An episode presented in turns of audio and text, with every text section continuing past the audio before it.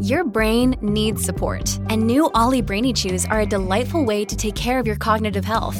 Made with scientifically backed ingredients like Thai ginger, L-theanine, and caffeine, Brainy Chews support healthy brain function and help you find your focus, stay chill, or get energized. Be kind to your mind and get these nootropic chews at olly.com. That's O-L-L-Y.com. These statements have not been evaluated by the Food and Drug Administration. This product is not intended to diagnose, treat, cure, or prevent any disease.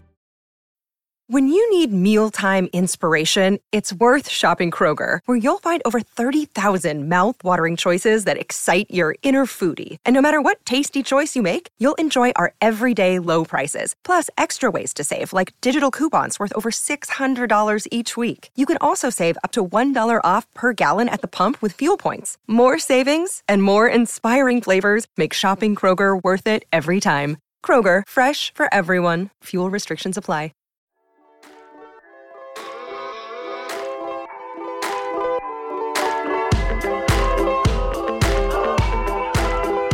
What is the thing that we can all do to really support the growth and development of this child and raise their own belief in what's possible?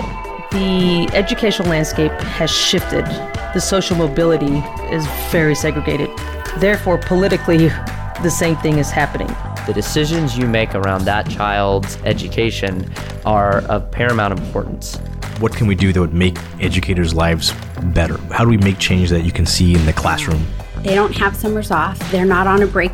Most of the time that kids are not in school, teachers are still working. To impact our urban public schools, to impact the life of a child.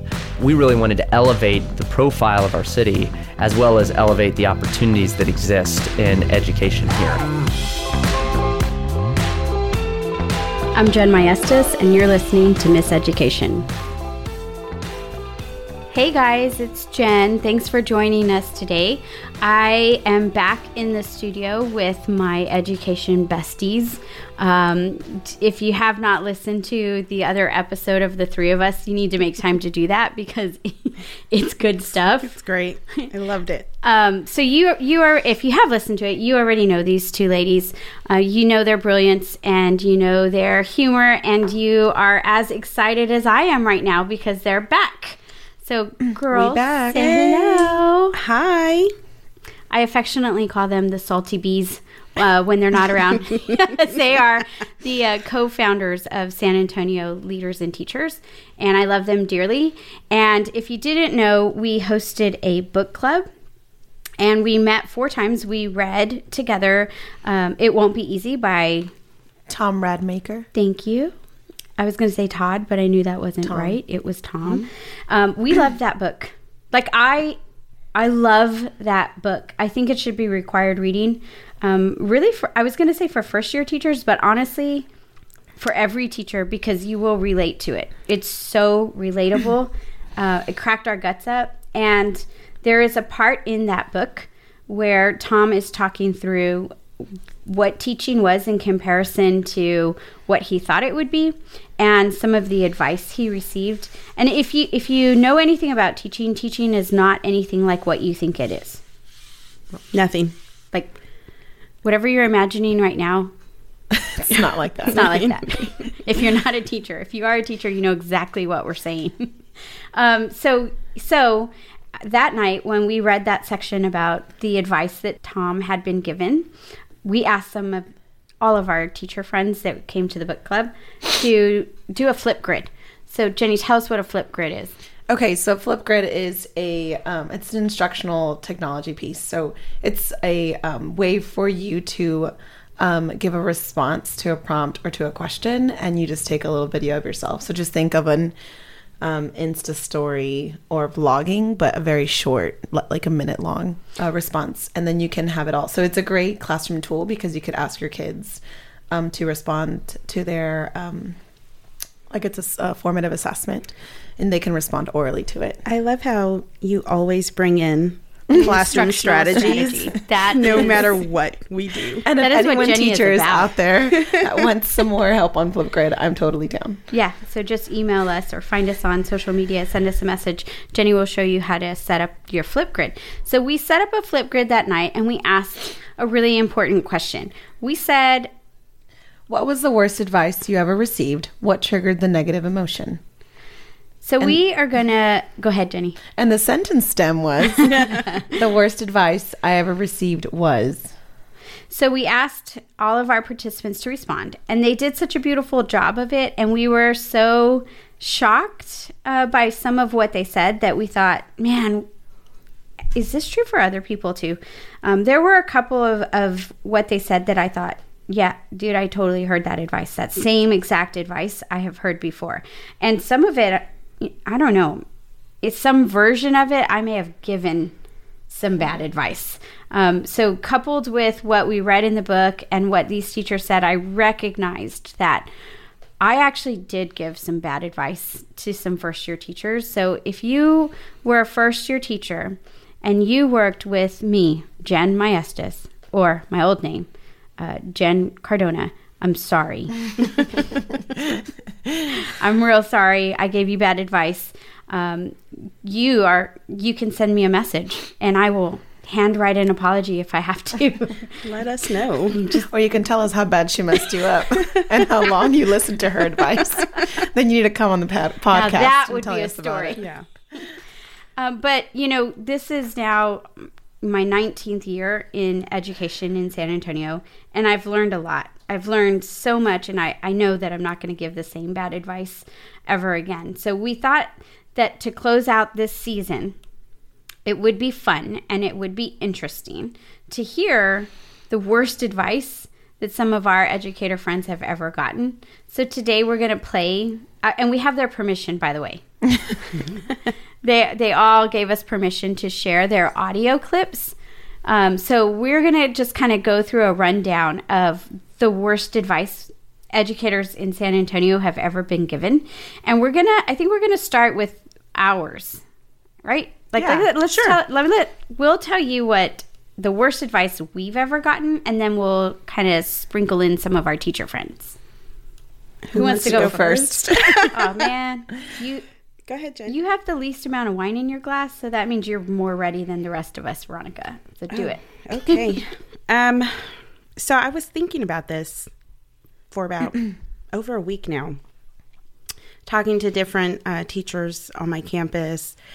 Um, and mine, I don't think was any one particular piece of advice that they actually said, don't do this or do this. It was just a general, um, I guess, feel for the whole year. And that was, it was my first year teaching, obviously.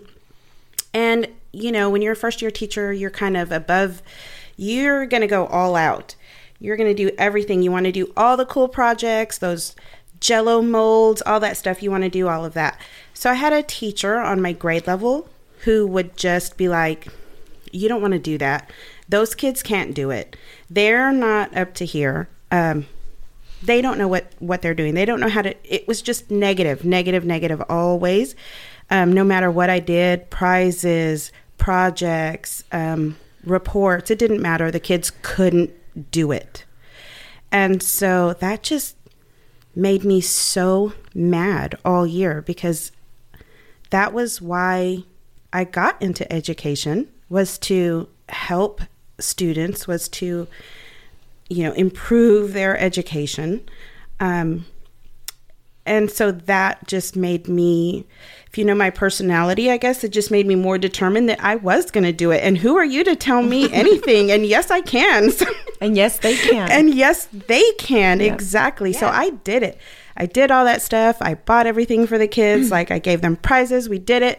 Um, and that was i think the best thing. So that to me was just an overall um, feeling of of the kids couldn't do it and i was knew that they could from one particular teacher, or was it several adults? it was on the campus one particular teacher that told um, you they just they just they couldn't, just can't, can't- yeah, couldn't they just handle it. can't- Couldn't handle it. Wouldn't behave. Didn't know how to do it. Whatever it was, whatever I was doing, it was, it just wouldn't work. That's so interesting because I'm sitting here like, okay, but if they can't do it yet, isn't that sort of your job? And like that you're- right there, a little bit. little bit like, aren't you? Sure that they can. that whole what you just said is like everything I always say every year. They can't do it Yet. Yet. Yet. Yet. So, um, yeah, exactly. That's our whole job is to them how teach to them do it. how to do it. If they come to you, I used to tell that to my kids, my students. Like, Mm-hmm. if you come to me and you tell me, I already know how to do this and I can make a hundred on it. Okay, then why are we doing it? Tell me what you can't do, and then I will teach you because I'm a teacher.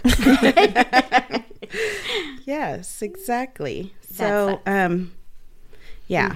I like how you did it in spite of. You just kept I the cool s- projects and did all I the challenging, and the it. fun, and the prizes. And It wasn't a good year, but um, yeah, you got through. it. definitely. hmm And you raised the expectations for your kiddos. Totally 100%. But I think that is, again, I think that's my personality of, um, you can't tell me what to do. Hold her earrings. Watch out. so, what about anybody else? Who else? Okay, I'll go next. I have kind of a twofer, uh, two for one.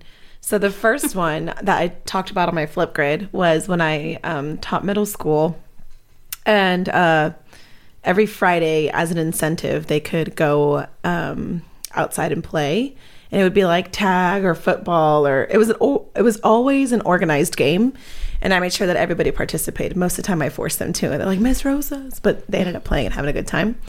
And um, I had another adult who was a lower grades teacher and told me that um, playing with them was unprofessional and it was not the right thing to do. And I what was like, playing? like tag, I don't know, tag or football or soccer, a lot of soccer because I make Yeah, sure that I, player. I did Yeah. a lot of soccer exposure to my students. Um, so any of those. And I was like, why? She's like, because they're going to see you laughing and playing and you're going to lose your authority and you're going to lose.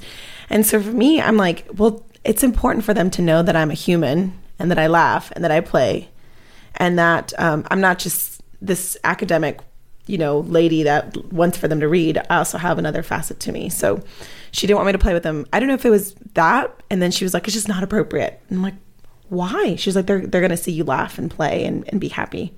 So it was really strange to me. Heaven forbid we'd be should happy. not be. should not be happy around their kids. So I um I just did my own thing. I was, you know, my students had been fifth graders at their school and they stayed to be sixth graders and so they were kind of lost in the trenches because they weren't quite out of regular middle school and they weren't in elementary school anymore. So we were kind of finding their own identity and finding our own way because we were at an academy. So they didn't have a precedent um, as to how they should act anyway. Um, so another advice, terrible advice that I got, the worst advice, second worst advice, um, was like my first week of teaching. I was a kindergarten teacher, and um, she, she just told me, you know, they're not they're not all going to make it. You know, st- statistics show that pick out the ones that are going to drop out and pick out the ones that are going to get this and pick out the ones. I'm like, oh no, Wow. like I'm not writing them off when they're five, and so.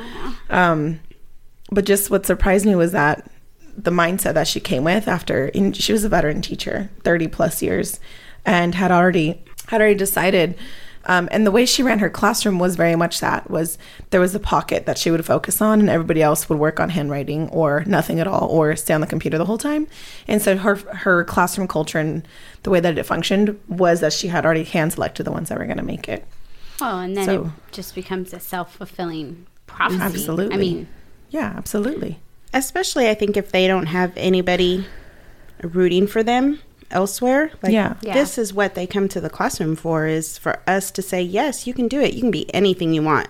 and even for me like there were some parents of that that were who had their children in that teacher's classroom and they were very involved and they were always on campus but it's like she would close the door and you don't know what what's happening so you don't know if your child is getting books or if they stay on the computer or if they have to do worksheets the whole time you don't really know because some not all her kids got to go to centers which was interesting but Wow.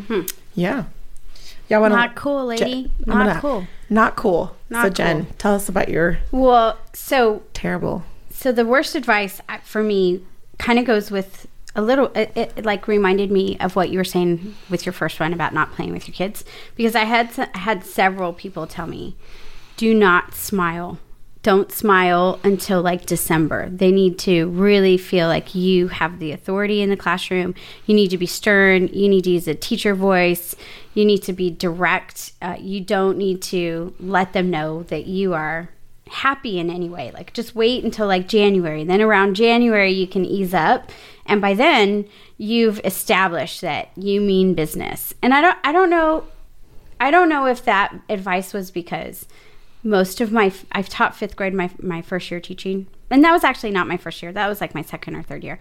Um, but my 5th graders were generally taller than I I am. I'm not a very tall person. Um, and I do I am I think I'm generally pretty chill. Like I'm, and I'm a morning person, so I wake up and I'm like, "Good morning! It's a new day," and I'm just happy. I wake up happy, and I realize that other people, like most of my immediate family, they are not morning people.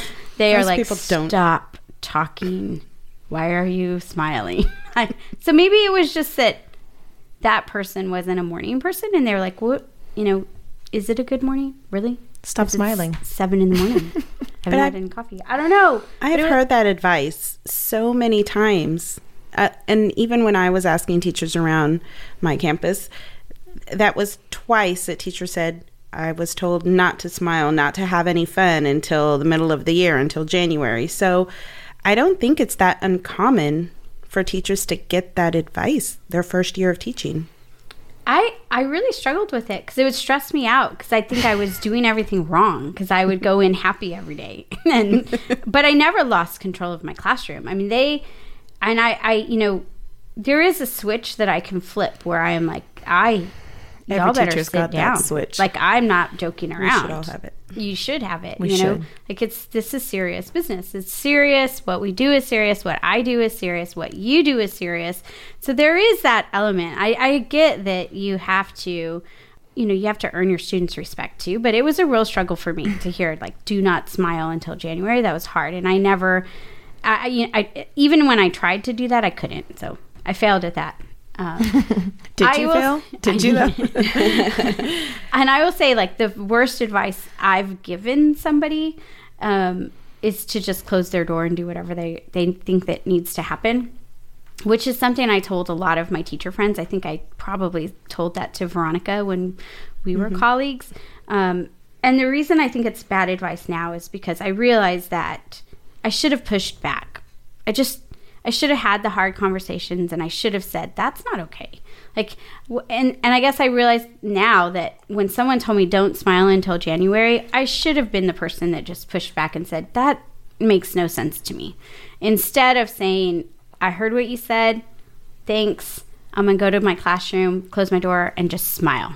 Like, But I just be who I am. I think as first year teachers, you don't know to do that. You honestly think, okay, I've got to get these kids, you know, my classroom management has to be great. I've got to get them in line. I've got to do this. You have so many things that you need to do that you think, okay, that is the way. I don't think you know any different No, until you're not. in it and you're smiling. Like, how else are you going to build Right. relationships with students? I think I think so common as a first year teacher, you forget that you're going to teach humans. Right. like there's got there's a human factor to what I got to do here, and Yes. if there is no rapport, if there is no relationship, if there if the kids get done. it's not going to get done. There's no significant learning that's not that's going to happen without a relationship there, and it all happens when the kids feel warm and comfortable Mm-hmm. and safe. And sometimes, particularly for my demographic and our demographic, our kids need to feel safe and they need to feel welcome and they need to feel wanted in their classrooms by their teacher. Well, and teachers want the same thing, which is always what was interesting to me is that I would get to work and I had I had a boss that would the second you walked in the door, it would be like business, you know, like mm-hmm. Oh. you open the door to let yourself into the building and it would be like you need did you do that report that you know you need to pull your data and you need to color code it and you need to turn it in by four and i'm like dude i just walked in the door Good like I, morning. I haven't even put my purse down Where's Like, my coffee? I. I'm smiling oh my you. gosh! All right, all right. We're gonna start the day like this every day, Yeah. and it was a struggle for me then too. And I thought, well, I'm not gonna do that to my class to Absolutely. to nine year olds. Yeah. like, hey guys, get your homework turned in. Where's your pencil? You didn't do it. Get your and red get your folder and your pen. Oh, and then, Like it's stressful. It stressed me out to walk into the door like that. It would stress. I don't know. Okay, I'm enough Well, about that. I think that no, I think that's totally 100% true because I think in order, like we were saying, to build those relationships, students need to feel comfortable in the classroom. They need to be able to take risks. They need to be able to know that it's okay if they get the answer wrong and it's not going to be the end of the world. You know? Always in crisis mode. And it's okay if they smile too. and it is They can okay, smile, right? too. They may have again. It's some of the kids that we work with when they go home, they have to be serious and they have to take care of maybe a, a sibling or someone else. But here on campus in this You're classroom. safe. You get to be nine years old. You get to go out and play. Even when you're in eighth grade, you can still go out and play tag, play soccer, play basketball. They need that. So, kind of talking about Tom, the author of the book we read, um, he, he got that same advice too that you were saying, like just close, the door, mm-hmm. just close the door and do what you think is best. But in his book, he's like, that's the worst advice. Like, if I'm doing something wrong, I want to know. If I'm doing something right, I want other people to see it. And so, Right. being so in, in, the margin of the book, worst. I wrote "oops" because I know that I felt that way. Where it's like whatever anybody else says, I'm gonna nod and smile and say, "Okay, yeah, all right, okay," and bet. then I'm gonna go back to my room, close my door, and do what I know needs to be done. Absolutely. Yeah. Which I think we've all been in that predicament before. I, I think so too. And and the more I thought about that particular part of the book, because I know I thought, yeah, I've done that. I have I have been like, yes, you bet, I'll do it. You bet. Mm-hmm. All and right. go to my classroom and I'm gonna shut the door, I'm gonna do me. But I so think to all our old bosses, sorry. sorry. To my Sorry, current not sorry. one. No, But eventually, but eventually, when you But- when you do your own not thing and you take the risk, It and pans it, out. It does It because I'm like, hey, so and so's going to come see you. You're like, all right, like, I guess. and it's not that's that what I was going to say is you have to be able to open that door to have someone else on your grade level, have someone else, just a different teacher to say, you know what, this isn't such a good idea. What about this? Yeah. Or this worked for me. It Right. didn't really work. Because the more I think we talk about that and spread what's working Right. in our classrooms, it's going to be okay to do it. We won't have to close the door. All right, so let's listen to some of our responses from our book club attendees, reads and reads members. Do y'all want to? Do I just play it? Yeah, I think a let's start. closer. Yeah, so these are clearly um, these are our friends, and they're all anonymous. Um, so you know, thank you for letting us play your audio clip, um, because like Veronica said, the more the more conversations we can start, the better things get. So Okay, I'll just play the first one. Yeah, play the first one. So the worst advice I ever received was um, my first year teaching um, in school. I taught fourth grade, and I had a student who was way below grade level. He was at first grade reading level. Was a fourth grade student and worked very hard during the year to provide him the interventions he needed, but it just wasn't enough. He wasn't identified. There was no other support he received outside of just me, even though I worked very hard to provide documentation and we had to wait for such a long time before he got any kind of support. And so at the end of the year, when it came time to say, um, what, what are the progress, what's the progress for your classroom students? And so the student was still not on reading level, not making much progress, progress. And so, um, the comment the administrator made at the time was that um, some kids just fall through the cracks, and um, this triggered a negative emotion as far as like just disbelief, um, disbelief that the feeling wasn't. Um, the feeling wasn't like we're doing whatever we can to close gaps wherever we can, and that determination to to be able to do it. So hearing that was just like devastating for me. And so just moving forward in, in my life and, career in, in education is to just ensure that kids are getting their individual needs met so that they could be successful in school and have the confidence they need to um, do more in school. So Okay, so I think the gist of what she said is that she was told some kids just fall through the cracks. We're all crying. We're, I I just we're all speechless. We are speechless because it's. I just, we just can't. it's hard. I mean, I, you know, that's a hard a hard thing to grapple with because I understand like statistically speaking, you're going to have some there's always going to be a bell curve, right? There's always going to be some people who are Outliers. outliers. Uh, so I understand that, but the sentiment, like the just that just some kids just fall through the cracks. Like, Like just what are let you gonna them. do? There they are. I think I think what affects me the most is that people use that as an excuse to not Try. not try or not give give kids their best or not to just not do an effort, not make it worth their time. Not teach at their level. yeah, and so it's like, well, they're not going to make it anyway. Well, So it's okay. some kids can't. And particularly, I think for our friend here, I think when you when you do when you do what you have to do for the one, when you're providing the intervention, when you're trying, when you're seeing what's wrong, when you're finding the perfect book and providing support and calling home and monitoring and keeping track, I think a lot of teachers are doing what it takes for the one or the three or the five that they have to do that. But I think when you just say like it's not going to be worth it for the one or the three or however many kids you have and it kind of takes me back to what lizzie said um, a couple podcasts ago lizzie we love you um, where she was talking about how well as long as my kids are okay Right.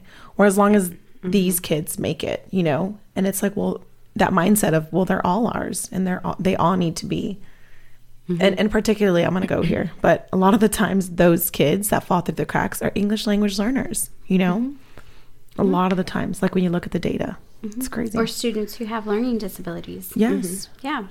And I, I think sometimes that those kinds of, um, if it's a mindset, sometimes people just say dumb things, right? And then, and you take it to heart and you're like, damn, that was bad advice. But sometimes, like, sometimes people just say dumb things and they don't actually mean it the way that it sounded. Um, so, you know, I like to give people a little bit of the benefit of the doubt that maybe that's not exactly what they meant. Like, just don't even try.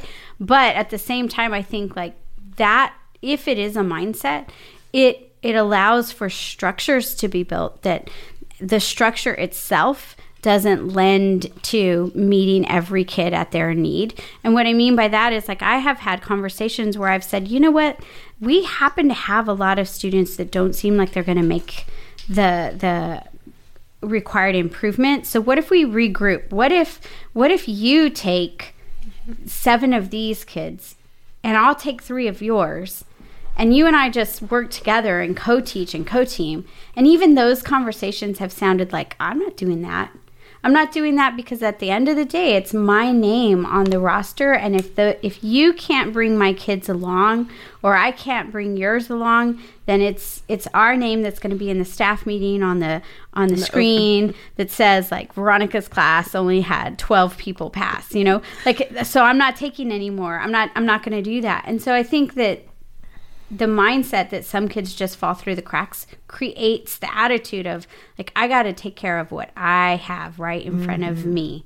Kind of like what you were saying, Jenny. Like I'm not going to worry about your problem because I need to focus on mm. my problem. I don't know. Yeah, So it goes, makes me sad. It goes back to even I'm going to shut the door and not worry about what's going on over there because you, you really have to trust the teachers that you're working with in order mm-hmm. to group kids and share kids because you're 100% correct. At the end of the day, that's my name attached to, to those 27 kids. to those 20 yeah 22 kids and if 10 of them don't make the growth they're supposed to i have to answer to that right. and it's hard to let go for teachers mm-hmm. And so sometimes you hear, well, some kids just fall through the cracks. Mm-hmm. boo boo to that Boo it's to that. totally boo Okay, next.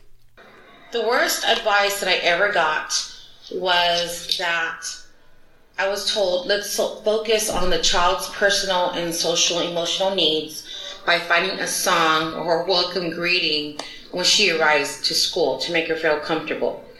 And my negative um, emotion that was triggered when I heard this was that this person was downplaying the obvious needs that this child has um, it's very apparent that she has something going on that is hindering her learning in pre-K that is not going to help her get ready for kindergarten. So fortunately, I found um, somebody else who noticed that there is something going on with this baby, and hopefully we'll get her the services that she needs to get her kindergarten ready. So whenever we first heard that clip, we were like, "Wait, what? Singing a song?" But now I, I get it. I to when I thought about it, and I'm like, "Oh, this makes a hundred percent uh, sense to me." Sometimes pre-kindergarten classrooms can be the busiest classroom on on your campus because you have no idea what's happening because they can't. They're not always communicative yet and so you don't know why they're doing. Why are you naked? why are why you are under shoes? the table? What is happening right now? God bless like, you, pre-K teachers. Yes, amen. Um, you know, it's it's adorable, but it it's hard too because you they really they're demonstrative in ways that older students are not. So they when I said why are you naked, I literally remember a student in pre-K that would take their clothes off if they were angry about something. Um, and that is not an easy problem to solve or explain um, to everybody else in the classroom.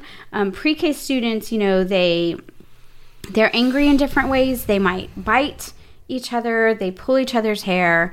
Um, they knock each other off of the slide. Um, and and none of it is really malicious. It's that they are grappling with how am I supposed to deal with this emotion that I'm feeling, and so it's really hard. So I understand what what our friend is saying when she's like, so to come tell me like we'll just sing them a song in the morning. That'll make it all better. Then they She's won't like, take their clothes off. Sing lots of songs every morning. Pre-K is is so what? So the problem that our friend was describing is that there was a child that had severe needs, and someone told her, "Well, just sing to her." Right. As if the song was going to solve or provide tests or improvement plans or anything, a true intervention that would give that child support that she needed. And so that's why our friend was frustrated. That's terrible yeah. advice because this it's, child obviously needs more. We're already doing, I mean, any any kinder pre-K teacher can sing their way through the day. Sure. You know, they're already doing that as a as a way to for engagement and letters. So obviously learning. this this for learning. They sing for mm-hmm. learning. So obviously this child needs more, and so she's really frustrated with. I like that she used that the advice. word like downplay, like don't downplay. downplay it.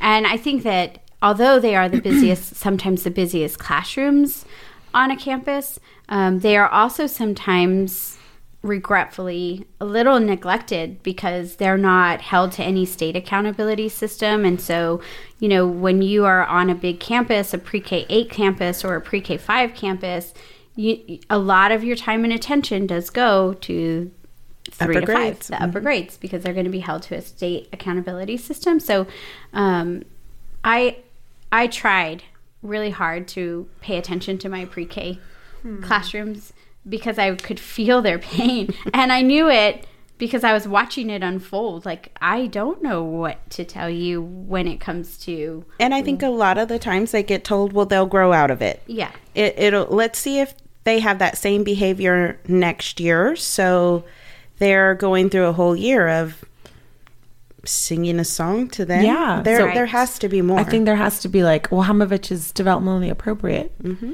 and how how much of it do we need to provide support and interventions for now? You know. Mm-hmm. Mm-hmm. So our friend so, is really frustrated with that. Sorry, friend. I hope this yes. sparks some good conversations, particularly for early childhood. Yes. Okay, here's our next one. Hi. The worst advice I've ever received um, was from my principal when she told me um, and the rest of the English department that she didn't want us reading books in the classroom. I did mention I'm I'm an English teacher, so obviously that becomes problematic. But I think the real kicker for me was the moment when she also addressed the entire faculty and staff and said that she wanted our literacy scores improved because they were our lowest area. So I'm an English teacher. Overall, my students really struggle um, with their literacy and their writing skills and yet we're not supposed to be reading books in the classroom. It really left me feeling like, what the hell am I doing here? um, so it's the worst advice I've ever received. I'm gonna go back to sometimes people say stupid things. I'm like, well, what are you supposed to mean?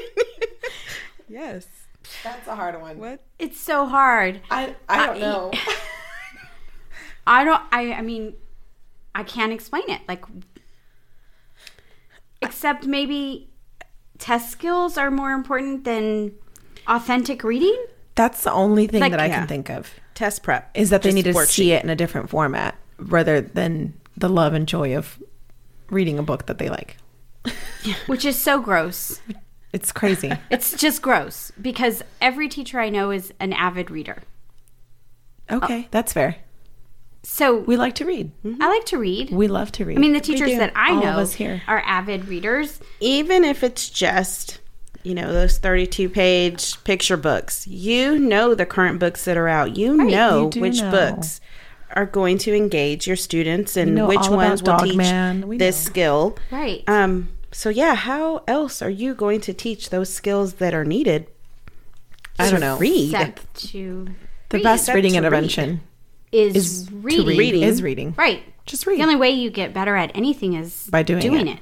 You you that makes no sense to me, which is why I say like I'm going to go back to people sometimes say stupid things. Like that But then I don't know. I taught middle school ELA, and it's like there's a difference between like right now we're reading, and here's the purpose, and we're setting a purpose for reading. Like what you're gonna find three examples of figurative language in your chapter, and you can choose whatever you want to read.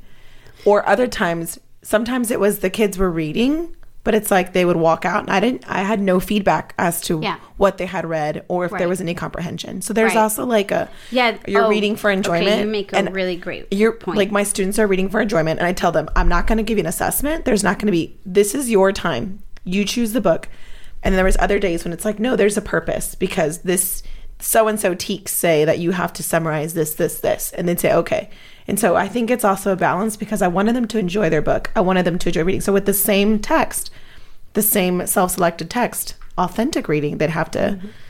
But I think I know, they just have to balance. It is enjoy reading They in do. order to do those skills. Yeah. In order to have or to write a summary or know the summary of a book, they need to be able to stay engaged with that book and read.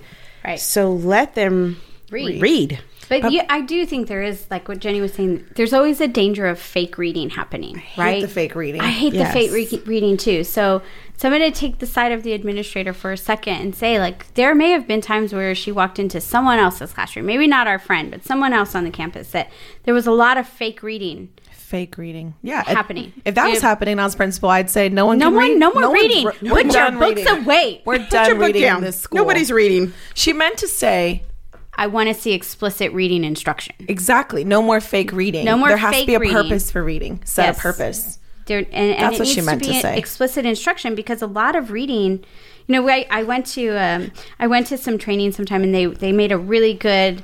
Uh, they they laid it out really well where they said you know you can tell a student a lot of what comprehension questions are is reading between the lines and then they had a student come and tell them i there's nothing between my lines like i keep going back to reread and there's still nothing between my lines just page so it space. is it has to be explicit instructions Yeah. where you are modeling think alouds and you are modeling what's happen what is happening in a, a proficient reader's mind as you read that i am one time i had to explain to a student like when you're reading you're supposed to be sort of making a movie about what Mm-hmm. you're reading in your mind and he was like we're allowed to do that oh mental like, yeah, like you can't. So it does have to be explicit instruction where you are actually saying this is what should be happening as you're reading, even if it's for enjoyment. You should be making this little trailer in your mind of what's happening in the book, and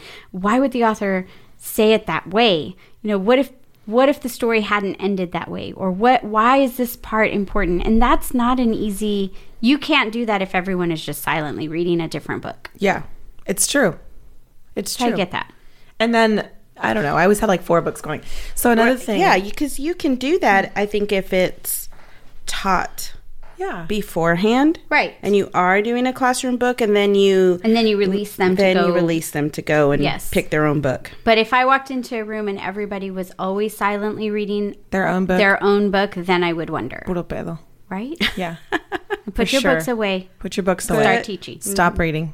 Do And not also- read in this classroom. Do also not. like i've seen i've seen where teachers do the reading as a means to like let 45 minutes go by fast like i've been in lots of ela classrooms and then when you check for understanding the kids don't know Yeah. what the heck um, another thing i think that our friend is battling or i think all middle teachers is just some of our kids have already been burned and they straight up in their mind they're like i hate reading Yeah. i hate it and so it's also a balance of like well we read lots of things we read menus we read Right. that little message on Instagram, your caption, that's Mm-hmm. reading, you know, all the way to reading for enjoyment. All I, I remember even as a first grade teacher that parents would come to me and be like, "Well, they want to read a comic book or they want to read this." Okay. let them. Let them read. Let I them. don't care as long as we have they all are the dog mans, hombre perro in Spanish. have you seen those? Let them read They're all the. Captain Underpants. Oh my- They the want It's the same of a- author. It's the same Diary author. of a Wimpy Kid. Yeah, let all them day read it. long. Go Yeah. for it. Let them mm-hmm. read. All right, All let's right. go to our next one. I wish I could say that the worst advice I've ever received was something that only happened once. Unfortunately, I've heard it all too many times in multiple places from multiple teachers. And that advice is don't even try with that student, they're hopeless. The fact that a teacher, an adult, would say that a student is hopeless, a child who's still learning and growing, it I can't even describe how angry that makes me feel. There are so many kids where we are oftentimes the best that they have, and if we can't meet them where they are and try and help them grow, then we shouldn't be in this profession.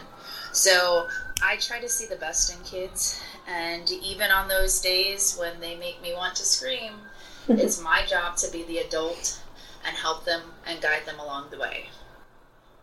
You do not understand what a negative, I guess, connotation that brings when I hear them just be like, eh, that kid, you know, don't worry about that kid. They're hopeless. Hopeless. I, On, on honestly, I think I don't know. well, I, this, I think that if if I'm having a bad day, or if any of us are having a bad day, then we're hopeless too. You know. So if we just get a kid that does the wrong thing at the wrong time because of whatever they're coming in with, and you write them off for the year forever, you know. But um, and I and I wonder too. Um, this takes me back to um, to my oldest son being in elementary school, and I wonder: is it the student? Is it the teacher's perception of what that student is or where he's coming from? That that they write them off. Um, I know I my oldest son way way back. He's he's in his mid 20s now but when he was in second grade there was a teacher that no first grade it was like that first half of the year oh he can't learn he can't he can't. Get him tested get him tested. Got him tested. Nothing wrong with him or you know whatever. And so quote unquote. And so, so then the next half of the year, it was like, oh no, he's fine. He's learning. He's picking it up. His grades are awesome. Now he's a behavior problem. So I, I wonder, are they hopeless because because you decided that. because you decided that for whatever reason Yeah. in your mind? Yeah. So I do think that sometimes you get paired up with a personality Yes. um, that you're not compatible with. Like with an adult, adult and kid, don't adult work. and kid. Yeah. Sometimes Oh, their personalities are just not compatible. Like you just, for whatever reason, you're just not a good match. And then all of these problems Yeah. become so apparent, right? Because it's like you Everything sticks out. Everything sticks out because you're just not a good personality match. So when I was an administrator, I was always really hesitant to move people out in or out of classrooms once school had already started. But there were times where I would say, like, you know what, it's going to be better for everybody if we switch classrooms because this is just not a good personality fit, and you're they're never going to see the beauty in each other. Like No. it's not gonna. Th- this student is never gonna appreciate what a great teacher they have, and the teacher's never gonna appreciate what a great student Absolutely. that is because it's just not a good personality fit. And I think that that's true. But I think what our friend here is describing is another adult trying to convince Someone else, to someone not else even try to not try with that kid, or something's Yeah. wrong with them, or it's not worth their time. But, but it's like maybe they're going to do something different that you didn't think about, or And I think those are the kids that I always end up trying the hardest with. yeah, The You're ones, really good at that. I love it. the ones that I'm like, mm, mm, mm. Everyone else has given up on them. Yes, they are like my favorite. They become my favorite. yeah. Um, I guess we're not supposed to have favorites, but sometimes We do. Sometimes we do. We do. This is the real world, Veronica. I remember a teacher that I heard. Um, I can't remember her name right now, but she said, "You can have favorites. The kids can't ever know." You know, Exactly. and it's like, right. You don't have to like them all, but the kids can never ever tell. You know. Sometimes I don't even realize that I had a favorite till that student's not in my class anymore. Yeah, and you're and like, then "Where I'm like, you?" man, What happened? I'm- Where are they? I don't like not having that puzzle to solve. You know? Yeah. I don't like not having I'm that. bored today. I'm bored. All y'all people are Easy. Are easy. So I think I still get in trouble. Uh, I have a different role. I'm not in the classroom anymore, so I don't get to know the students the way I used to. But I still get in trouble because when students come into the office, that's like the first thing I do is like, so. What are you doing? What are you here for? What'd you do last night? Where'd you go? And I want to know everything about them because I want to get to know them because they're in the office for a reason. But mm-hmm. then I, I need to, I feel I need to get to know that student better to help them in some way. What can I do for you? right? I think that don't even try is also don't even try. a symptom of just being burnt out. Yeah. sometimes. Yeah, Like you're just. That's real talk. yeah. You're just we burnt need out. to You're try like, no matter know, what. I'm really scanning my mind to say to think if I ever said that to another adult about about a Don't kid, even but, try. like with him. Like no, it's not worth it. But I don't think I'm that. No. I don't think I ever did that. I was always with my cuckoo birds and hanging out in the hallway and doing crazy things. Um, so that kind of leads us into our next taking the Yeah, time. Okay, the worst advice I ever received. Uh, this was my first year as an assistant principal, and another assistant principal told me, "Hey, when you get a discipline referral, what you need to do is go quickly, process the referral, get the kid out of your office, because we get like about 30 referrals a day, and we don't have time to kind of go through it and find out anything. We just need to get through the referral. So go quick. And if you feel like you need to talk to the parents, call them at the end of the day, maybe, or the next day, but get through the referral. And it was the worst advice I was ever given because it triggered for me this sense of, wait a minute, I want to take my time with students. I want to get down to the root cause and really understand where this kid's coming from. I don't care if we get 30 referrals.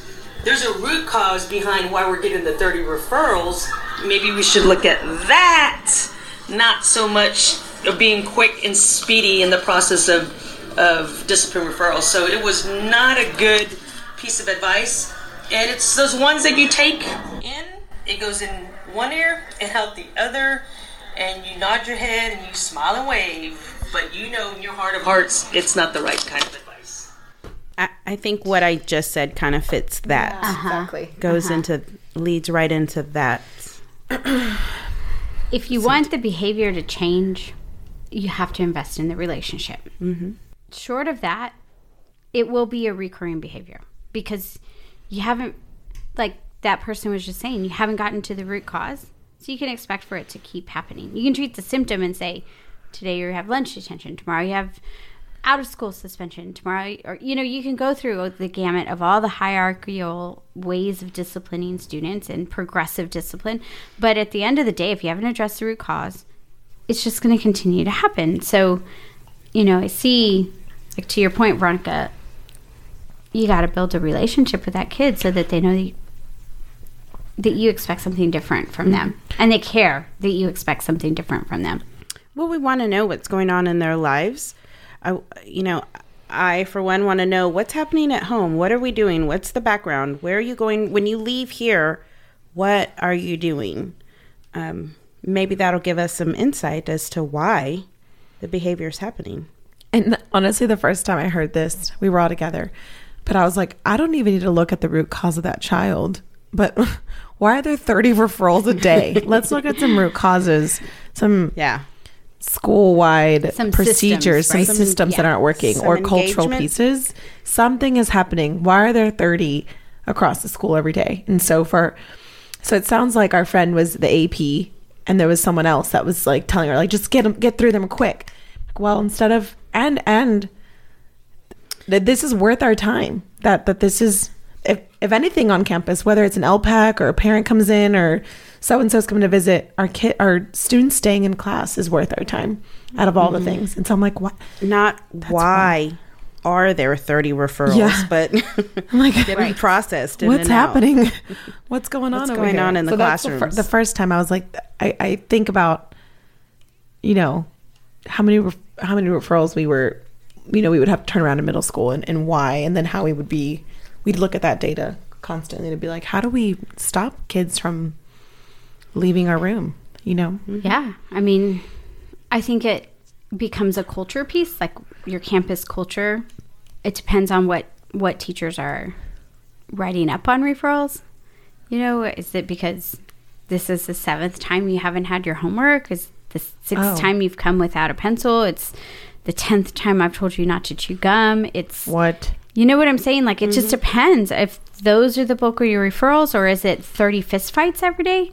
Like what are the referrals? Because there's a big difference. Spectrum. There's a huge spectrum of On what behavior. goes a referral, yeah. Right. On um on what gets reported as a discipline referral. I also think it's maybe I never, as a teacher, wanted to call the office or send students to the office because to me it was like there went my power. I just threw everything out the door when I sent them to the office. And then they came back and they're like, I'm back. Some With days I'd work with my AP and be like, I'm going to send you so and so when they need a break, but they're not going to be in trouble. And it's going to be Yeah, something like right. they need to bring you something, but I just need them to just be out of my room, even if they're going to be gone for 12 minutes, because that's how long it takes them to get there and back. Right. They need it. I need it. It's just better for everybody involved. Better Let- for everybody. Let this But kid it's not a, a referral. sort paper clips. I don't care. Right, right. Let them just, they need a minute, and so do I. I always had that one special student. One special. Take this to the office, and, I would touch staple every it. door between here and there. Like, let me staple this note together so that they couldn't read it. When Oh, but they whoever- did. You know they did. They're smart. When they got there, it would be like, I needed a break. Keep him for two minutes. Everything was minutes. in cursive send writing, him back. so no one- Right. no one knows cursive anymore. John does. He said my son John. yeah, John does because I taught him. Because uh, yeah, no, Miss Garza taught him. Miss Garza taught him because she was my break. Yes. Go see Miss Garza. Go Yes. see her for cursive lessons. Yes. Okay, I love, next up. I love John. Hi, Stephanie. So the worst advice I was given was from a teacher who had been working 20 plus years. I was in the copy room one day and I was making copies, and she said, Honey, make sure you keep a copy for yourself. She explained to me all the reasons of why I should keep everything, everything I've created, any workshop I went to, to save it because you're going to just need it one day. So, after years of being in the same classroom, I was finally having to move, and I started packing up all my stuff, and I stumbled upon a closet filled with what? Files upon files, binders, folders of stuff. From worksheets to workbooks to things I got from trainings. Did I ever open it? No. I felt like I needed an intervention. So I did what I needed to do and I threw it away. Man, I have seen some teacher hoarding. I was just gonna say, teachers are the worst hoarders ever, ever. For real. For real. Mhm. Throw it bad. For It's really real. bad. No, it's it- bad. guys. It's so bad. so gross. so my first year teaching, I think this is what I'm like. I will never. Um, my mentor teacher. Um, sh- I came in the Monday after spring break, And she was like, "Oh, don't worry, I'll, I'll get you. We'll get you what you need." And so I was like, "Okay." She's, "We're gonna go to the store and we're gonna."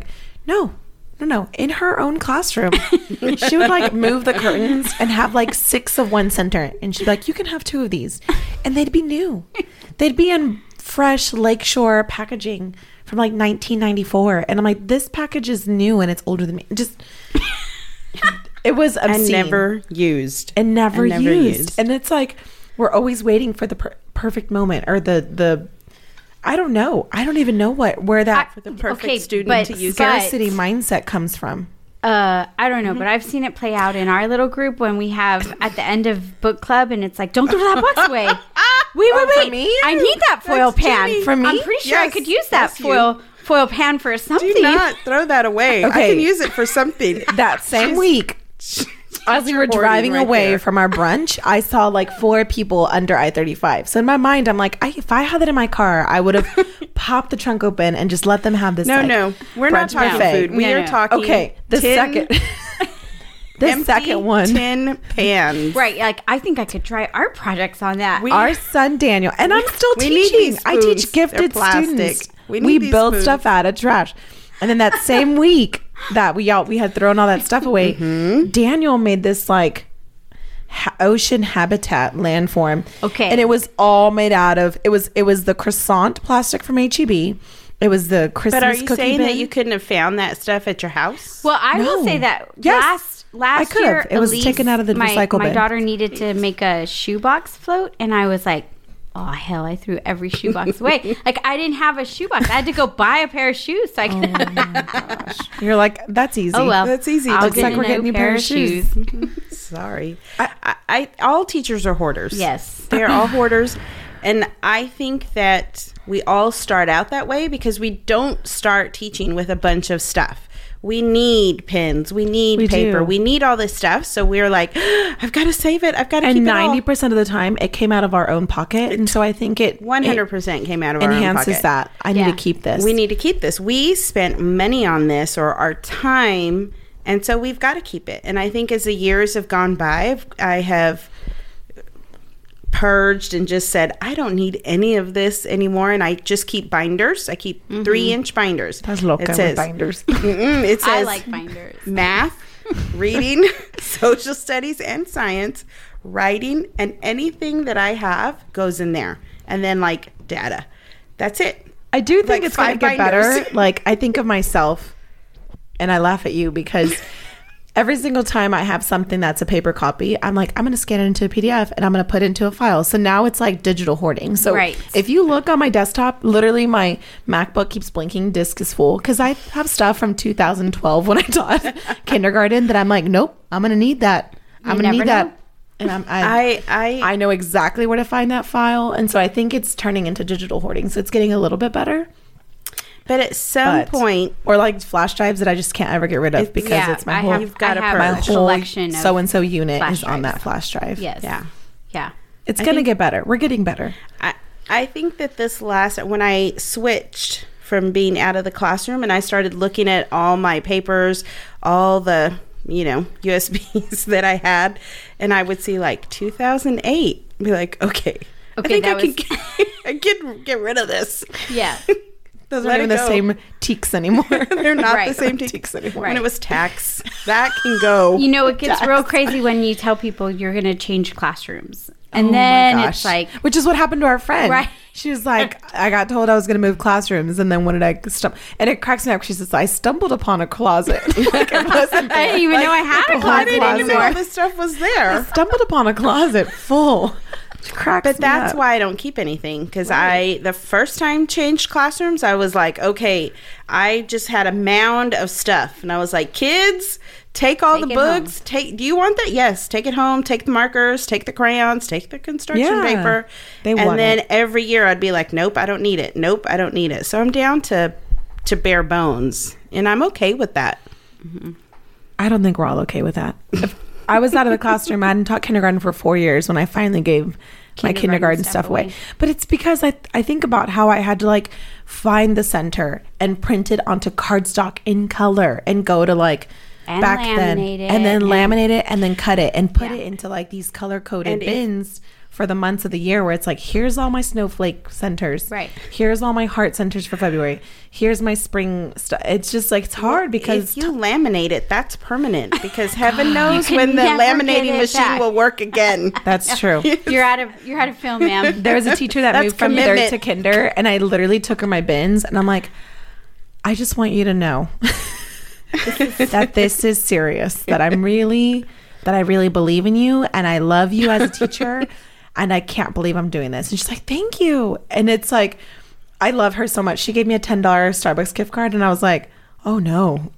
there's nothing you could ever get. I was totally grateful, but I'm like, there's nothing you could ever give me that could replace all Right. the years of hoards and Yeah. and stuff. But kindergarten's different because you have to have like five different centers and three different levels and then rotate them every week. So you turn into this like hoarder Mm-hmm. of literacy and math manipulatives. So bottom Anyway. line is you probably don't need a copy for yourself unless it's a digital copy. Yeah, and organize Okay. it. Yeah. Or you have a very a three inch binder No for that three-inch topic. binders. And No that's three-inch it. binders. Yes. That's it. Do it. Nothing else. I'm whispering, no you don't need It. if you haven't seen it or touched it in the last Year. year. One year. One year. Get rid of it. Throw it away. it. And also take into account that the Or give it standards away. for math Give it and to reading someone have who's shifted. just starting. I gave Right. it away. Give it away or I gave it it away. And literally this past summer, one of my really good friends, Lindsay, she's she's an amazing teacher, and she came in and I was like, I have pocket charts and like 15 sets of fun scissors and all these things. I'm like, take them, just take them. She's like, yes. So Mm-hmm. you just have to realize that somebody else needs it more than your garage does or your closet. Exactly. There's always someone to share it with. Always. All right. We're turning good advice into bad advice here today. I mean the opposite. I was We're gonna say- changing bad What? advice into good advice. All right, next one. The worst advice I ever received was to allow students to use their cell phone in my class. That apparently it wasn't worth the fight. The negative emotion was that I resented those teachers, that veteran teacher, for such awful advice. I knew better, and I was a first year teacher. So that's a tough one, right? Some Using a cell sparked some conversation. Right. Even here, I think we talked about it. And so depends on how I- they're you know- using their cell phone. Right. But I think like the bottom line is when you are in your classroom and someone else says something's not worth the fight, just give in to it. That's hard. Um, They've given up. right. Like just let them do whatever they want because it's not worth the argument. I think when she's when it was her first year teaching, or even my first year of sixth grade, I think that we had to have some very clear parameters. I'm like, you can only have this in your Google bar. You're going to keep your phone flat. If an administrator walks in, I'm literally posting a sign outside the door that says technology in use. So I Right. think that it's morphed into like now we're using Flipgrid as our exit ticket, or like when you walk in, you have to do your Nearpod for the first 15 minutes of class. So I think I think instructional. I think we can't. A part of me, I want to take what that teacher says. It's not worth the fight, and I think as an educational landscape, we've decided it's not worth the fight. This is totally a tool, and we're not going to fight it. So how do we use? How are you going to this incorporate that into your lesson? This this kids this thing that these students are really engaged with into benefiting whatever it is that our Your objective is for the day. right. Yeah. Yeah. So, But I if think they're making, if they're Snapchatting their friends, Yeah, No. that's different. Yeah. like that's different. That's different. Right. So I think setting the culture and parameter, and I, I think our first year of middle school, the kids would have to put their phone in like a little shoe pocket, Yeah. and like they'd have to shake my hand. I'd take them in. I'm like, no, you have you have iPads and laptops. You don't need your phone in my class, and that's true. Like they didn't need it because they had so many. But if that's all you have, and you're trying to do a Flipgrid or to do a a research project, or they're trying to look up a picture, it doesn't make sense for us to Let 'em not look up how to, to let them use it. Let them use it. If they're using it as a tool, so that's a hard one. And I think it's the that um, is changing, like recent. I think within the last couple of years, um, just even like three years ago, I remember walking into a middle school classroom and it was like, oh, this is how it's done. You know, she did have that pocket chart, but in each one of those little pockets was a charger So not only did they have to store, but they But they knew could charge it. They, They could want that. charge their phone. that's they brilliant. They wanna put and it they away then. Want to put it away because they need to charge. Yeah, their they phone. do. Because their then- mama's going to text them and say, walk to the building after school today. I'm always texting So my I. son, and then I'll expect an answer, and Yes. then once he's done answering me, I'm like, "Why are you on your phone during school?" Me school?" too. I do the same thing. I'm like, okay, now stop tex- texting Right, me. get off your phone. Pay attention. I also think Um, it's incredible how you the same tool that they use for Snapchat or Fortnite or all these things that that same tool can you be used for you to find out when this event happened. Like we don't need to spend Right. all this time memorizing it because you need to know how to use the, the higher to- processes of why. But for them to be like, oh man, miss, I didn't even know I could look that up. I'm like, yeah, there's all these. You have all these resources, district approved resources that you can Yeah. use your device on, and you can be at home using those same devices. So I think the more that we get our kids into that mindset of this same um, tool Will that I use you. for Snapchat can be used for all these things, and it's not going to go away. Like all of our, even at university level, it's all mostly ebooks. You know, Mhm. I'm that nerd that I was like, I'm gonna go get my real book. I, I am I totally. need that highlighter. real- I need a real. I need that book. highlighter. But I think we established that last time. I need old need school. real book. I need the book. But um, yeah. Anyway, that's great. Yeah. Yes. That's that's a tough one though It because is. I think if you don't know how to how to How to manage roll it, out and manage it, And that- make it instructional. yes, it could get It ugly could get fast. crazy. I know. I I was just thinking too, especially in our classrooms when we we may not have enough technology for our kids to look up or here's your own each individual iPad. Yeah. They do have their phones and they are able to log on and mm-hmm. look this up and find this out. So it keeps them engaged. A way back when when Kahoot was like the funnest thing, thing. the thing, Yeah. The thing to use. It's like I literally would post a sign that was like instructional technology in use for instructional purposes because our district policy was no personal devices in the classroom, and mm-hmm. so I was like, Yeah. I'm not getting written up for this. Like we're playing Kahoot. this is the apartheid. Okay, let's see next one. All right, so the worst advice I ever received was that you can only reach the kids that you can reach. You can't be worried about everybody.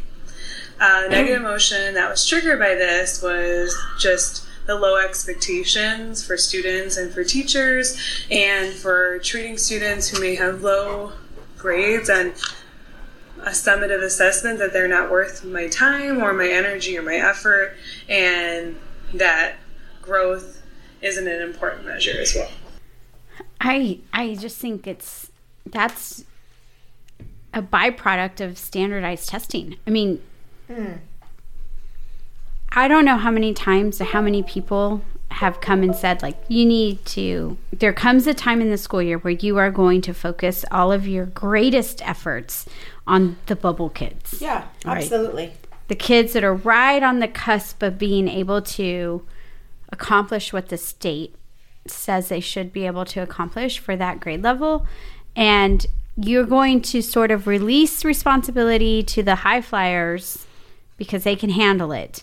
And those that are so far behind that you can't ever catch them up in the time that you're given, you are going to have to they're going to be the the lesser priority because mm. you have this cohort of students who are just right there in the bubble right about to be able to pass that you need to focus, Focus on. on. So I think what she experienced is a byproduct of testing. common. testing. Like I, and it's it's so It's common. very common. Very common. It's not right. I don't I I don't I don't think it's right, but I think it is what happens. Yeah. And And I think we have to remember in our classrooms and, and remind our students. It's I think that's our job to remind our students that you may not be meeting this standard, but you know what? You have grown. Absolutely. At the beginning of the year, you were here, and now you have jumped and you are here. You celebrate all the little accomplishments, even if it's not what they say or where they say you're supposed to be. Mm-hmm. Doesn't matter. You've grown, and you need to celebrate that. I do really like the the growth measure mm-hmm.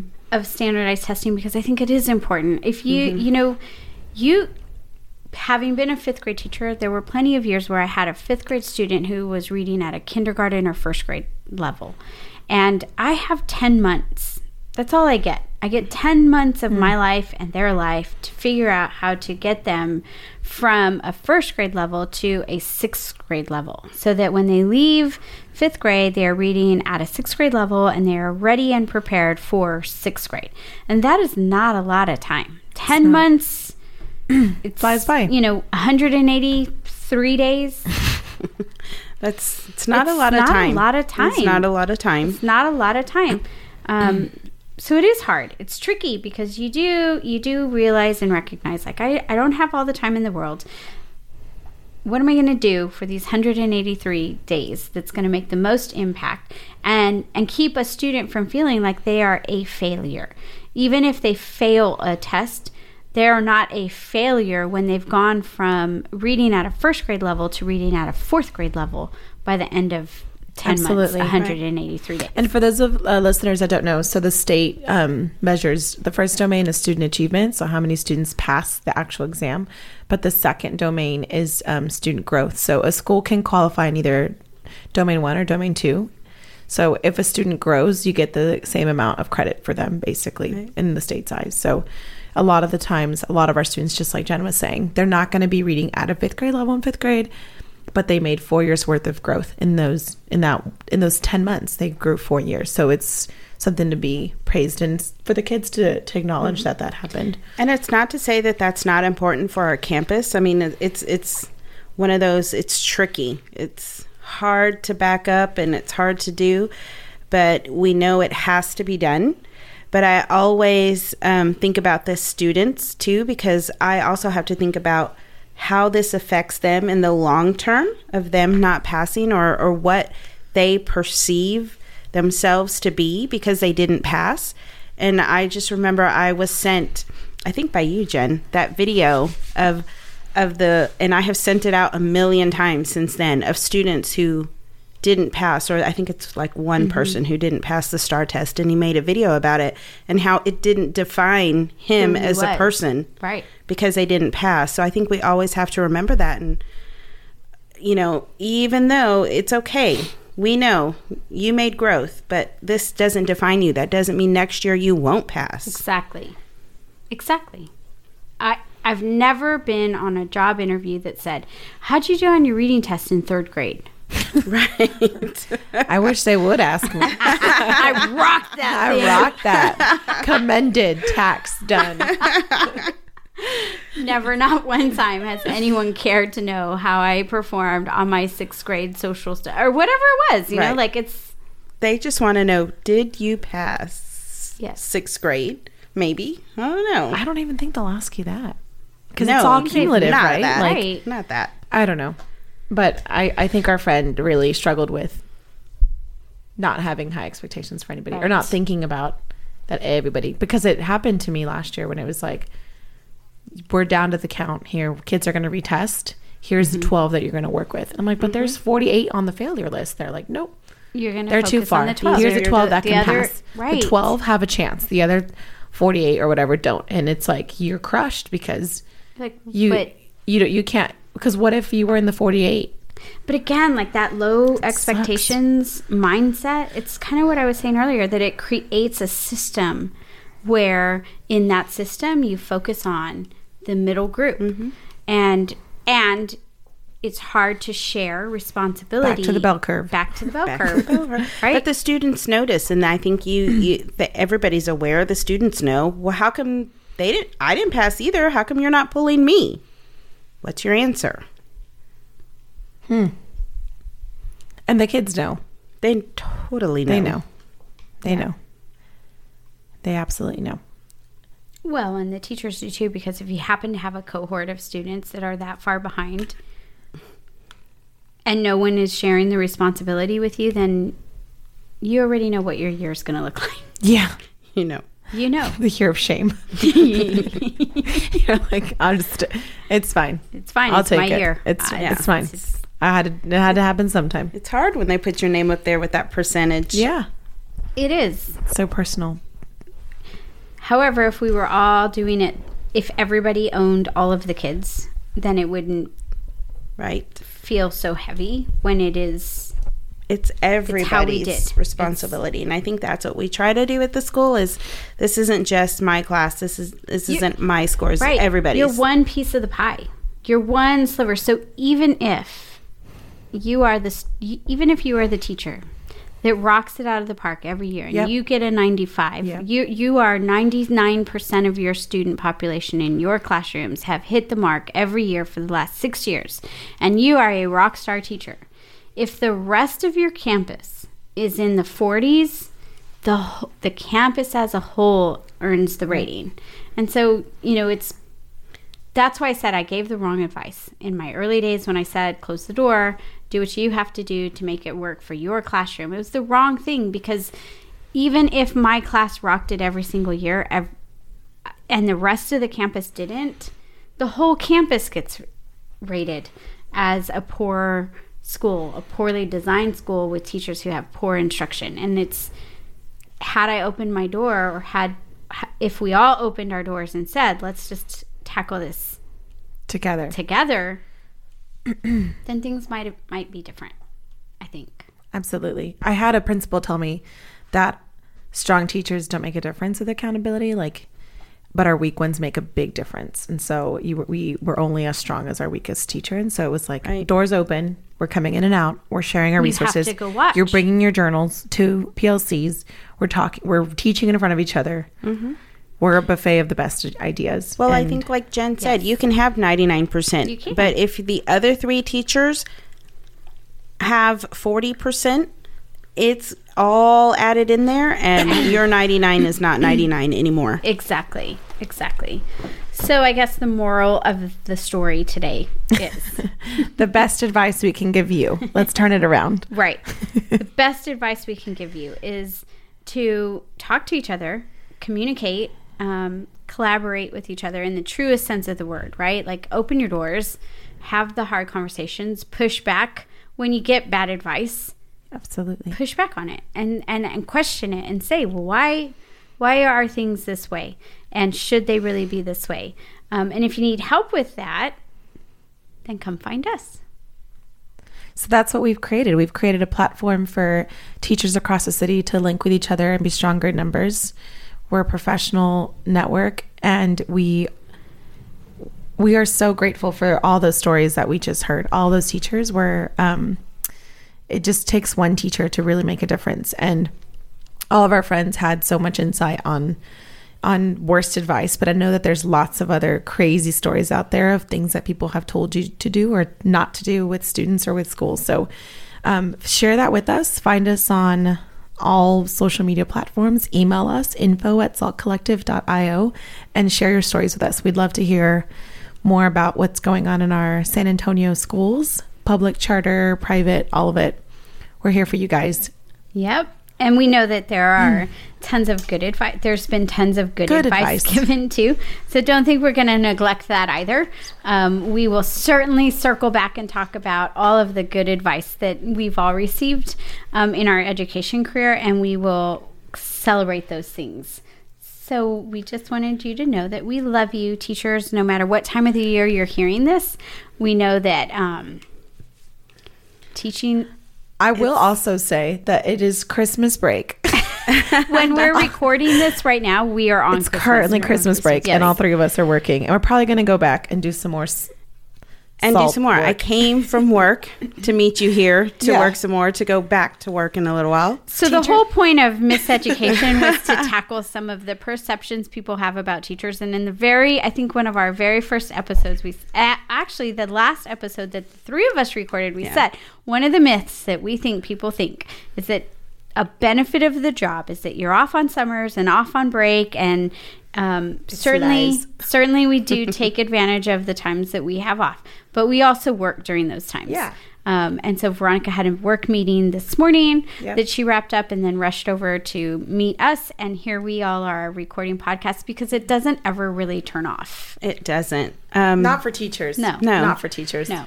And I think our kids get. I, I know I always see the kids get, be, being hauled around with us. Um, So I'm always like, come on, let's go. There are, let's see, six. We have six children between the three of us. Like six of our personal children that we birthed, and um, they are all in one house alone right now. so we're gonna wrap this. We're gonna wrap this episode up. Um, but they're used to it because they are teachers. They're teachers' kids. They're Teachers' teachers' kids, kids, and they know. They know. They know.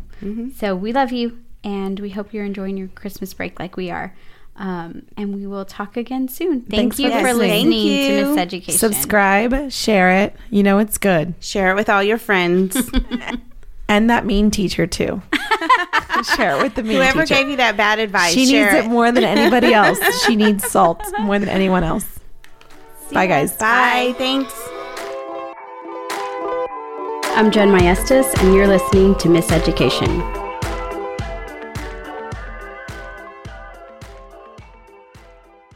This podcast is a part of the C Suite Radio Network. For more top business podcasts, visit c-suiteradio.com.